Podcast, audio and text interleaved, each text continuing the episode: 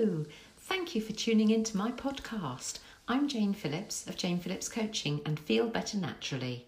I created Feel Better Naturally as I have wanted to make a real difference to people's lives, initially by working in the charity sector and now by helping individuals to secure the success, become their best self, and feel better naturally. Today, I launched my first podcast series to link into lockdown number two. Every day, I will be giving a short talk about an aspect of our lives with hints and tips on how we can improve it. There will also be interviews with self care experts along the way. I hope you can join me daily during our Lockdown 2 journey together. You can also check out my website, janephillipscoaching.co.uk.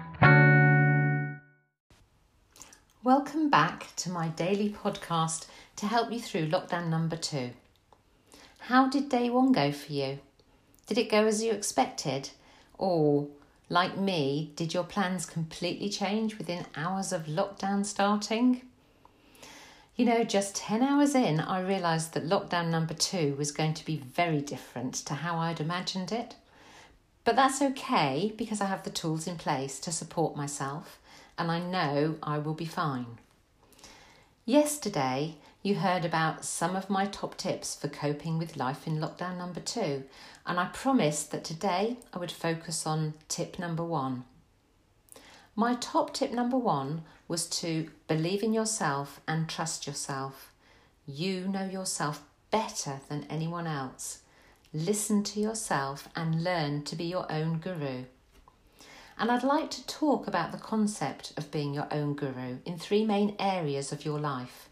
Firstly, on a personal self care level, secondly, on a work level, and finally, on a nutritional level.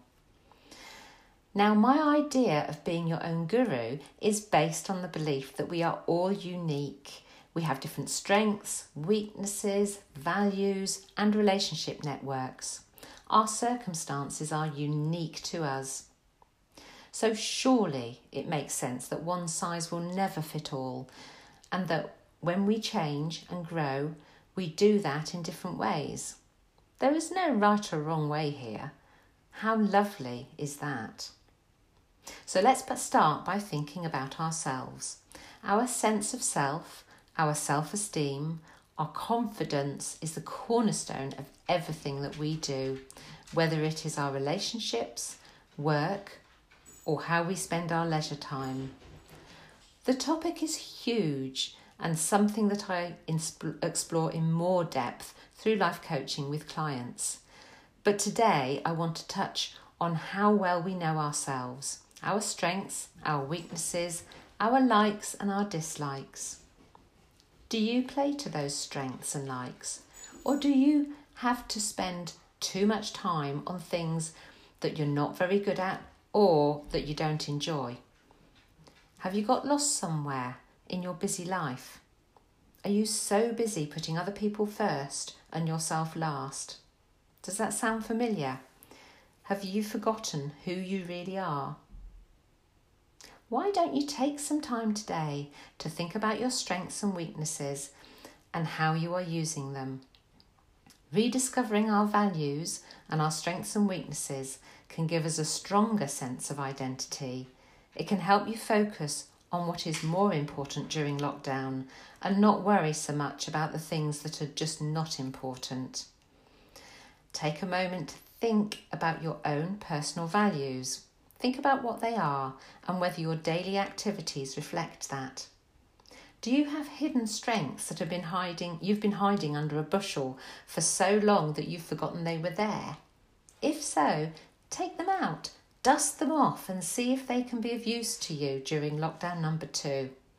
Now I'm not talking about a major change here, but a series of small steps that take you in the right direction. Knowing yourself better acknowledging who you are is a great step forward in becoming your own guru and knowing what is right or wrong for you. Turning to work, let's look at how you can be your own guru at work. And what I'm talking about here is playing to your strengths so that you work better Let's look at organising your, your working day.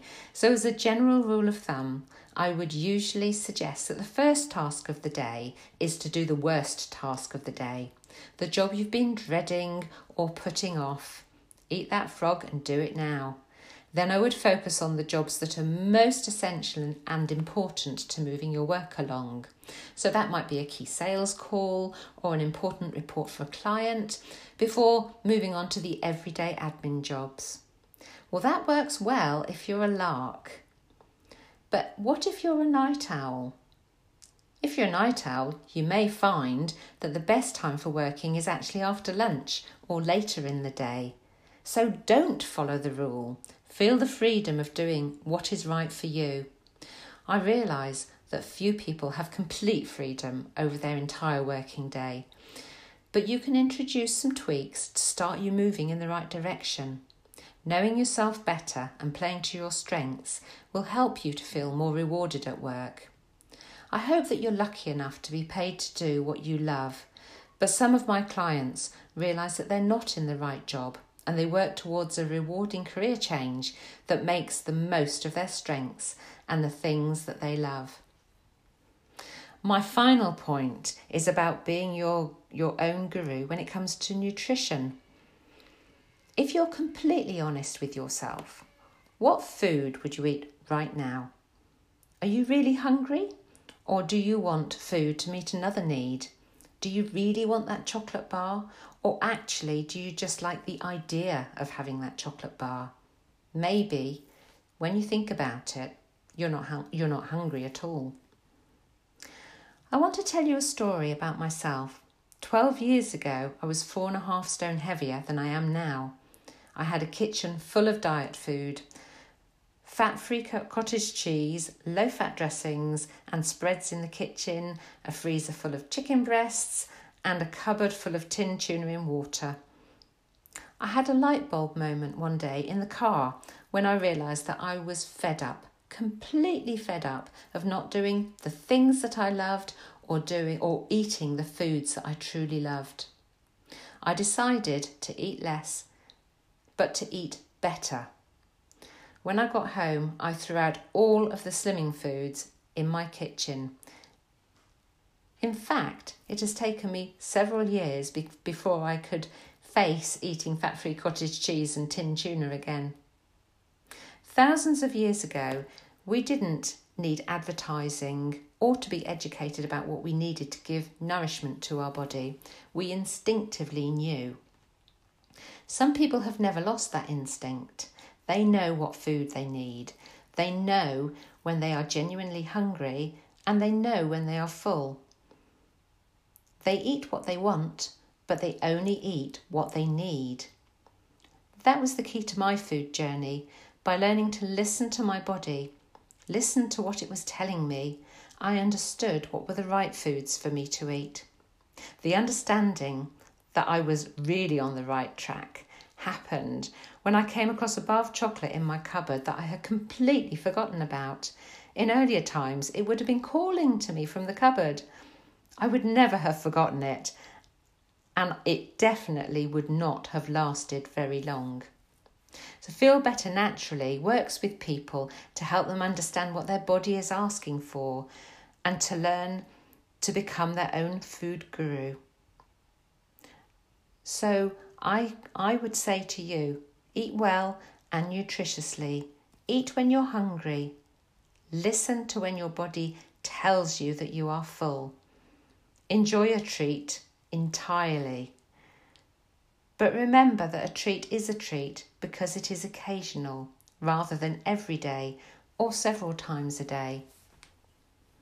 I hope you've enjoyed today's podcast and that it has given you food for thought. Now, where does that saying come from? By the way, the reason I blend nutrition into life and executive coaching is because I believe that we feed our brains as well as our body. Tomorrow, my podcast will be about my tip number three Imperfect is the new perfect. Be imperfect. I hope you can join me tomorrow. Thank you for listening to my podcast today. If you've enjoyed it, please like, share, or follow. I'm on Facebook, Instagram, and Twitter, and I look forward to speaking to you tomorrow.